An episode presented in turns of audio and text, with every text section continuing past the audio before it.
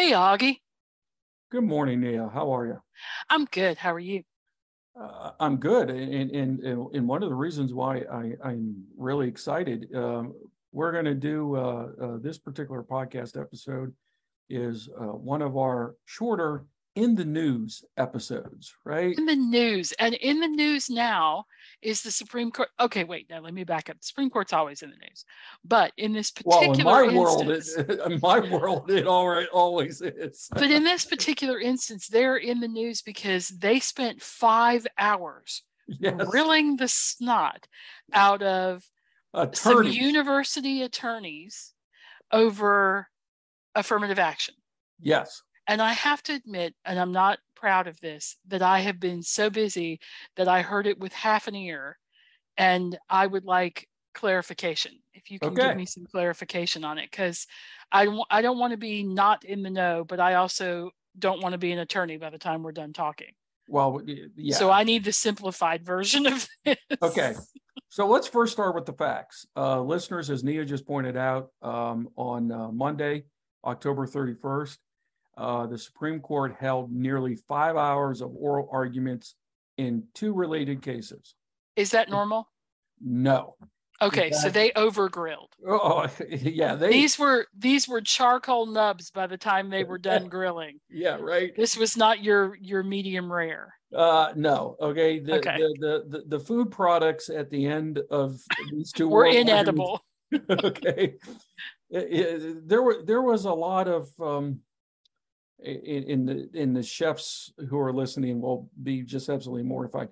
There was a lot of black, okay, carbonized, car, yes, okay, foodstuffs, right? Because typically, Nia, uh, each case would have received just one hour. Oh, okay, so okay. they went way over, okay. way over, double okay. plus. Okay. Yes, okay. So the two cases. Um, Uh, uh, Students for Fair Admissions versus U, uh, University of North Carolina. The second case, uh, the same uh, interest group, Students for Fair Admissions, and I'm just going to go with the acronym S F F A versus Harvard. Okay. Oh, now, Harvard and U N C, so a private and a public. Public, that's right. Okay. And okay, and is this one of those where they combine them because the? Well. Kind of, sort the question of. that's going to be answered is answered, going to be the same for same, both. Uh, kind of, sort of. Okay, and that's, and that's the reason why it gets a little complex. So that's not the only reason, I'm sure. Yes. So in the U N C case, its affirmative action program was challenged for violating the Equal Protection Clause of the fourteenth Amendment. The fourteenth Amendment applies to state government, and the University of North Carolina is. An arm of the state government. Okay. Is, yeah. Okay. Is a unit of North Carolina state government. Gotcha. In the Harvard case, its affirmative action program was uh, challenged for violating the nineteen sixty-four Civil Rights Act, specifically Title six of the federal uh, of the uh, U S Government Code. Um, uh, and the reason why. The fourteenth Amendment does not apply to the Harvard case because, Nia, Harvard is what kind of university? Private. Private, okay? So um, it's the Civil Rights Act. So it's not a state entity. Yeah, it's not a state entity, okay? Gotcha. Now, in both of these cases, the lower federal courts ruled in favor of the universities. Because the lower federal court said both of the universities' affirmative action pro- programs complied with Supreme Court precedent in a, a number of cases. Bakke versus Regents of California, nineteen seventy-eight.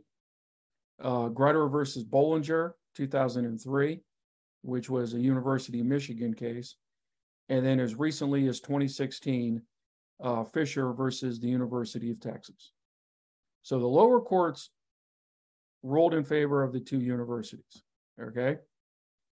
In these Supreme Court precedents, the Supreme Court held that racial quotas could not be used, but race could be used as one criteria among many to achieve the following compelling interest. And the compelling interest is diversity among a university's student population. So you can't set a number, correct, right? We will have two hundred African-American students. We will have one hundred Native American students. You can't do that, but you can take it into account along with other things. Yes. To try to get a more diverse student population. Okay. Okay.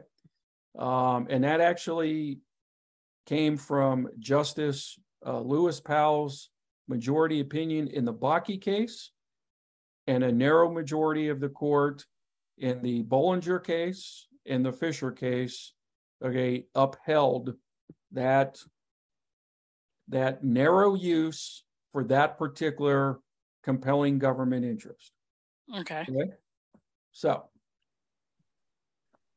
after nearly five hours of oral arguments, okay, on October thirty-first, it's, in my opinion, and pretty much almost everybody else who's read the oral transcript, U N C and Harvard's affirmative action programs more than likely are not going to be upheld by the Supreme Court.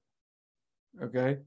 Now, is it, is that always the case that the argument predicts the... No. And I'm glad you pointed that out. Those of us who make our living analyzing Supreme Court rulings, um, when we read the oral argument transcripts, they're not always an accurate predictor of how the court's going to vote. Okay? Okay. But Nia, but this is your instinct. Your yeah, instinct is, is telling instinct, you. And, and, and in reading the transcripts, it's pretty clear. You have the three liberal justices on the current court. So that would be Sotomayor, Kagan, and Brown Jackson. All three of them are more than likely going to vote to uphold both universities' affirmative action programs. I mean, their questions for the attorney from um, uh, S F F A, okay, in some cases were just downright hostile, right? I mean, they they they attacked the fundamental premise of the challenge. They went ahead and, you know, reminded, you know, and I think they did this as much for the conservative justices on the court. They reminded uh, the uh, uh, the attorneys that um, uh, of the country's despic- despicable history of mistreating uh, uh, uh, uh, minority Americans, uh, Americans of color, okay? Um, uh, it's pretty clear those three justices, they're gonna vote to uphold uh, both universities' affirmative action programs. Okay. What do the six have a problem with? Okay, so,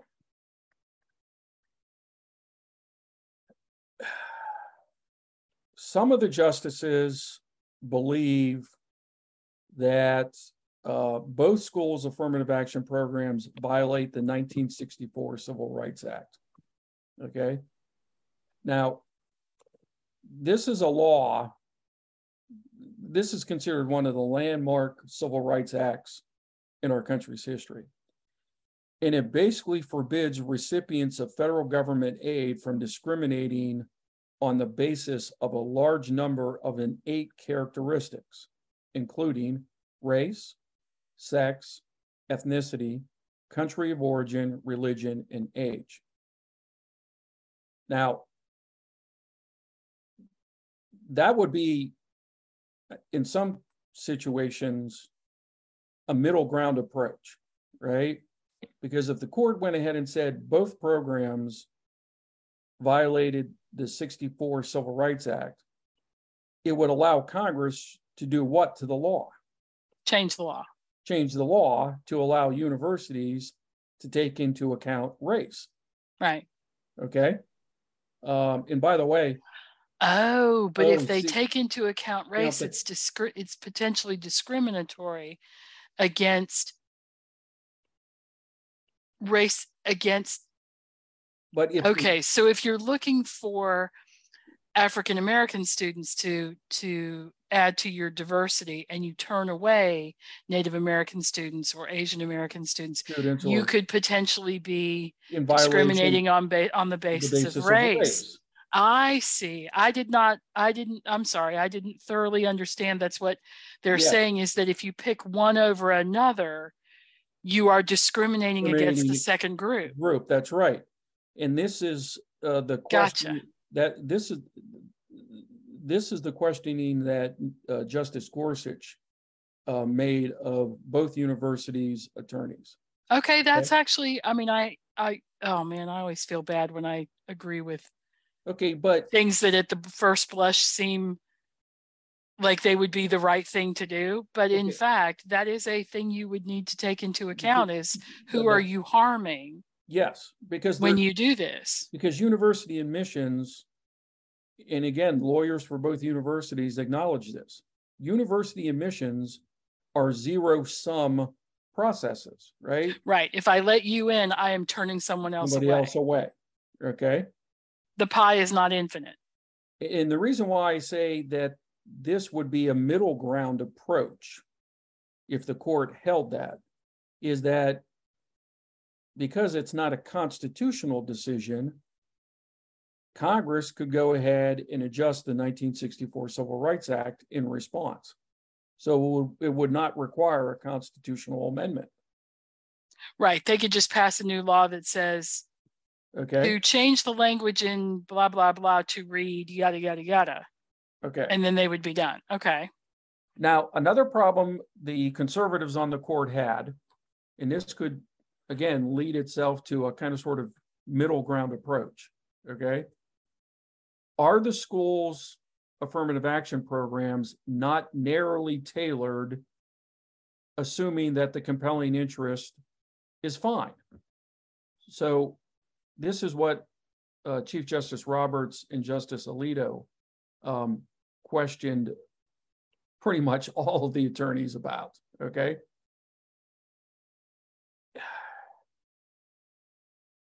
If using race as one of the considerations is not narrowly tailored, meaning that it harms some groups while benefiting others, is there another way, or are there other ways for universities to achieve diversity in their student populations without using race? I have to admit that my first thought was, if you want students from diverse backgrounds, go to diverse schools and recruit there, because that would be a way to and if that is if that encourage is, that. And if that is too time-consuming and expensive, are there other proxy measures that would get at diversity? Oh, like socioeconomic status, status. or neighborhoods. Yes. Right. Okay. okay. Geographic neighborhoods is what I mean, or okay. Because there's quite a bit of, you know, social science research that I'm aware of that, you know, points out that, you know, you can achieve diversity, whether you're talking about student populations, uh, government employment, okay, et cetera, by looking at socioeconomic status, okay? Because if you come from uh, a comparatively poor family, but you've done really well in school, or you've done really well on a standardized test, wow, right? Right. Okay. You should or, be rewarded with okay support uh, to go to college. College, right? Or, you know, you know, to your point, you know, focus on geographical representation. Right. If right? you if you chose students from the East End in Richmond, Rich, Richmond, you yeah. would more than likely get a diverse group of folk. Or, because the know, East End is more diverse than the West End. West End. Or you go ahead and, and, and try to get a balance of urban versus rural. Right, because okay. that's a different kind of diversity. For exactly. Device, okay. Yeah, okay. Uh, and again. Well, and the definition of diversity, I'm assuming, is coming into question here. What yes. do you mean by diverse? Yes. And, and again, this is a middle ground approach, because it still assumes that di- student diversity is a compelling interest.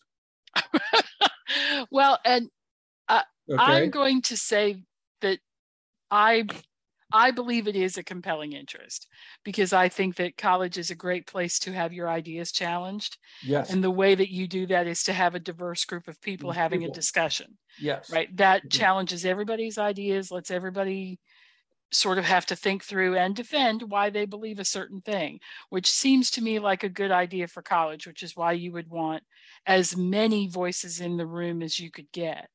And and and I'm with you. I mean, Nia, you and I, again, Generation X, okay, you know, diversity being a good thing is part and parcel of our generations. If right. You know, history it is our culture. fundamental to our belief system, I think, for most of us. Of us, that's right. Now, the but okay, did so, the colleges not make a good argument for that? They did a terrible job, in my estimation. should they, should I have been should I have been there to talk about that? uh, they got so locked in on defending the status quo um, uh, that um, what I'm afraid is going to happen. Okay, so I've mentioned three potential outcomes, right? The wait, first outcome. Did is, anybody wait wait? I have a question. Wait wait before you get to the outcomes. Did anybody bring up the diversity question? Yes. What is diversity? Okay, we're going to get to that, Neo. Hold on. Oh, okay. Okay. So, okay, sorry. So listeners, I've already mentioned three potential outcomes. The three liberals convinced a couple of the conservatives to maintain the status quo, and the current Supreme Court precedents don't get overturned. That's unlikely. Not very likely in my reading of the oral arguments. I've just mentioned two middle ground outcomes, right?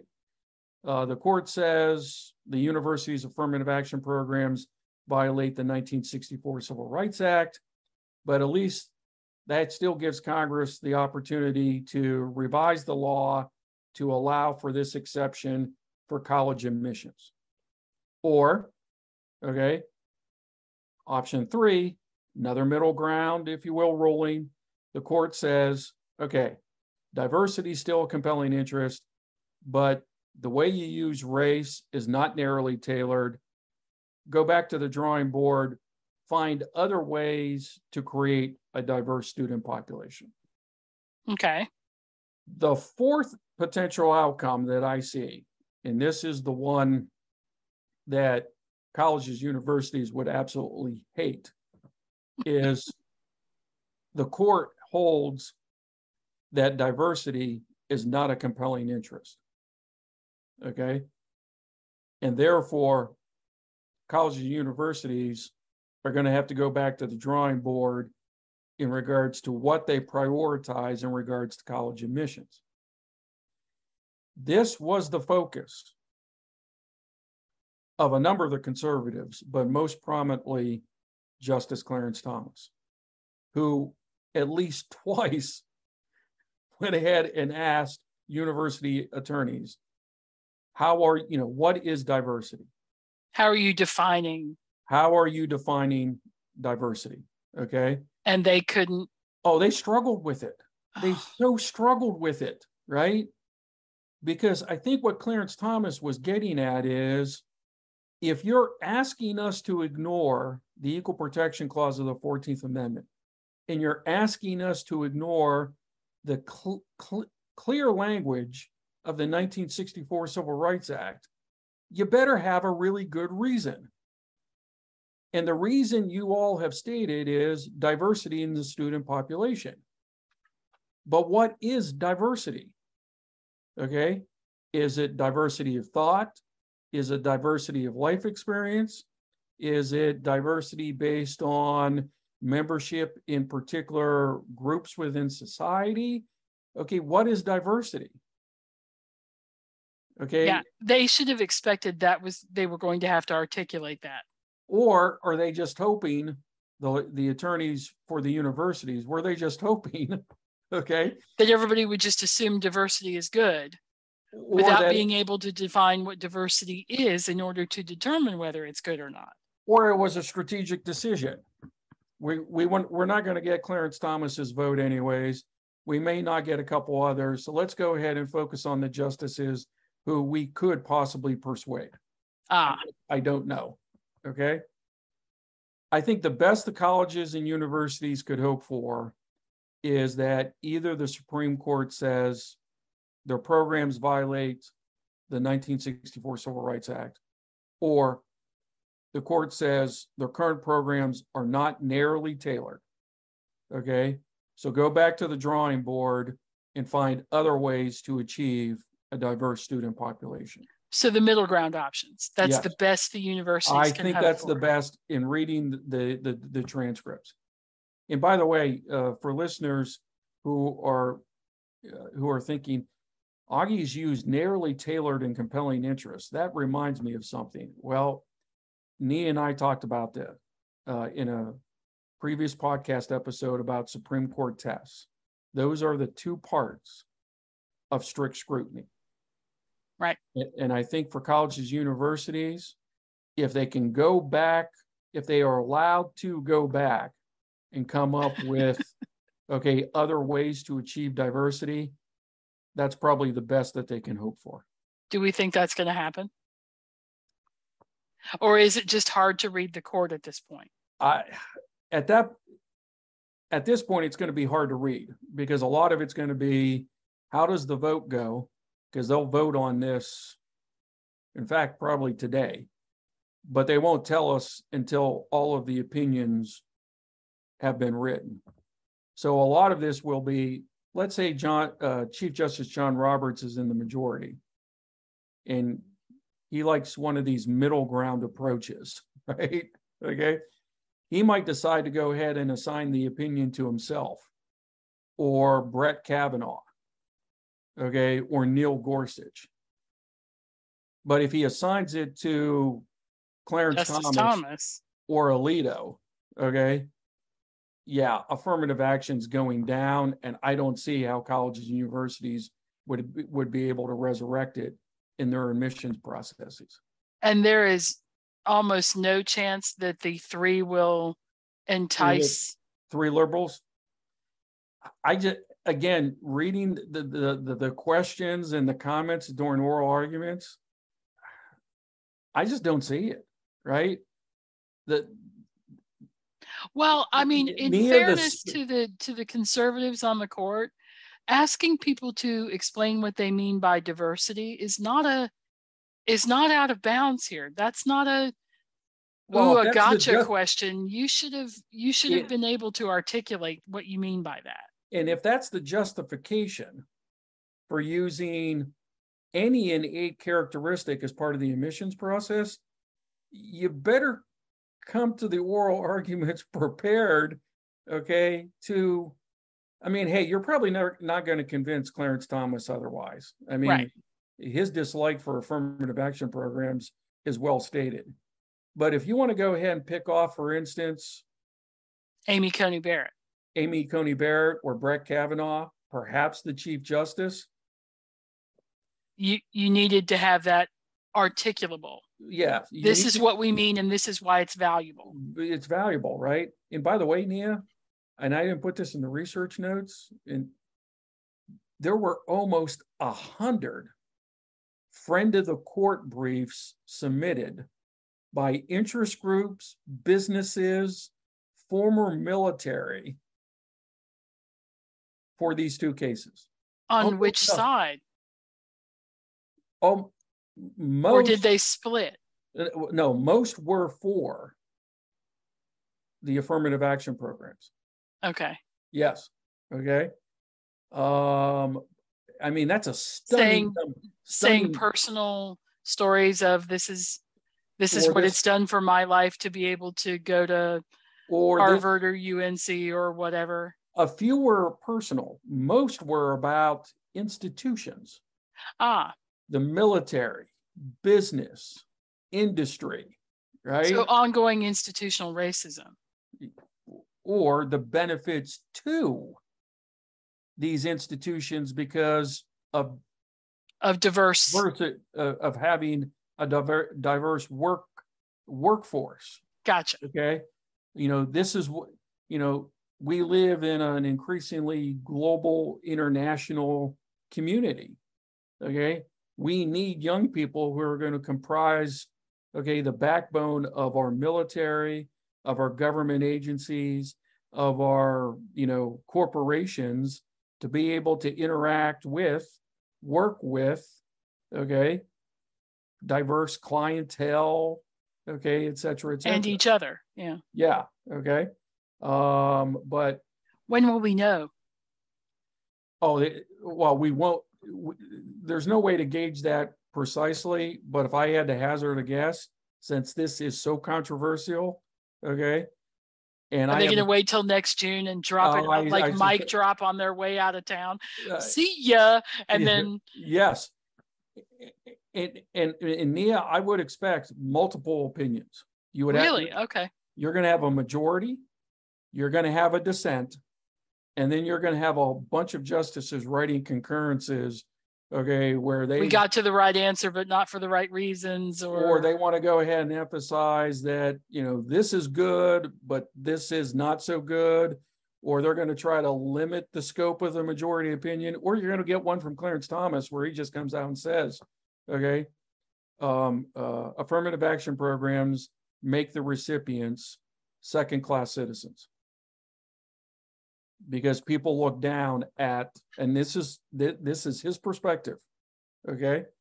Affirmative action programs, okay, generate, okay, um, uh, uh, suspicion that those who are the benef beneficiaries could not have gotten there on their own. That's right.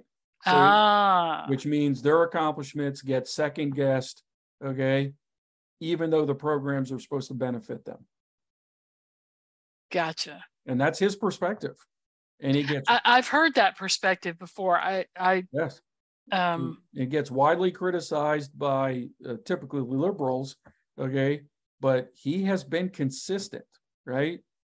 Um, so they knew walking in what he was going to oh, what yeah. he was going to think. Okay. If I was the attorneys for the universities, you I would was, have just given up on I was we're not going to get Thomas, was, so let's just yeah, move on. I was I was pitching my arguments, okay, to three of the conservatives, Coney Barrett, Kavanaugh, and Gorsuch, because Gorsuch is a wild card, okay? Yeah, he sometimes comes up with stuff that you're like, whoa. Well, right? You know you're a conservative, right?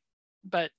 I mean, but that's, that's who he is, right? Yeah. Yep. Well, and, you know, nobody's. What I think that people, we need to just keep hammering and reminding that once they get on the court, they follow what they believe to be the right thing to do. And yes, it is sometimes wildly unpredictable who will, who will believe what. Yeah, that's right. Yep. Okay. Well, this makes a lot more sense to me. I had not put together that if you had, I'm sorry to say that I had not put together that if you gave preferential admission to one race, you were by necessity discriminating against others, because you're right, it is a sum zero uh, endeavor. There's, you know, you're going to deny someone because you're giving access to someone. Yeah. And then, and, and when you deny that individual, if you deny an individual of color, you are now creating a situation of, of discriminating based on race. And then the other part of the equation, which, you know, Nia, because you and I work in higher education, right? I mean, we oftentimes take it for granted that people understand what is meant by diversity. Right. Okay. Um, uh, particularly at, you know, the, the, the university where we work at, right? I mean, diversity um, is woven into the culture of V C U. Right. Okay. So I found it fascinating when some of the justices started saying, well, what do you mean by diversity, right? Well, right? Because you should be able to articulate that if you want, if you yes. want to win the argument. Yes. But it's a good thing. You can't just say, because it's good. And people say, well, but why is it good? And you say, because I said so, right? At that point, you, you're relying on the parental argument of, because I said so, which is not, Or, and or no court to, in the land is going to accept that as or an to acknowledge that diversity means different things or could mean different things. Yeah. Okay. Um, and, and if you are saying to a court, that's the reason why you should allow us to go ahead and take into account race, well, you better have a pretty a darn good reason. Yeah, a pretty darn good reason. Otherwise, you fail strict scrutiny. Right. All right. Anyways. Thank you, Augie. That makes that make a lot more sense. You're welcome. I I, I enjoyed our discussion.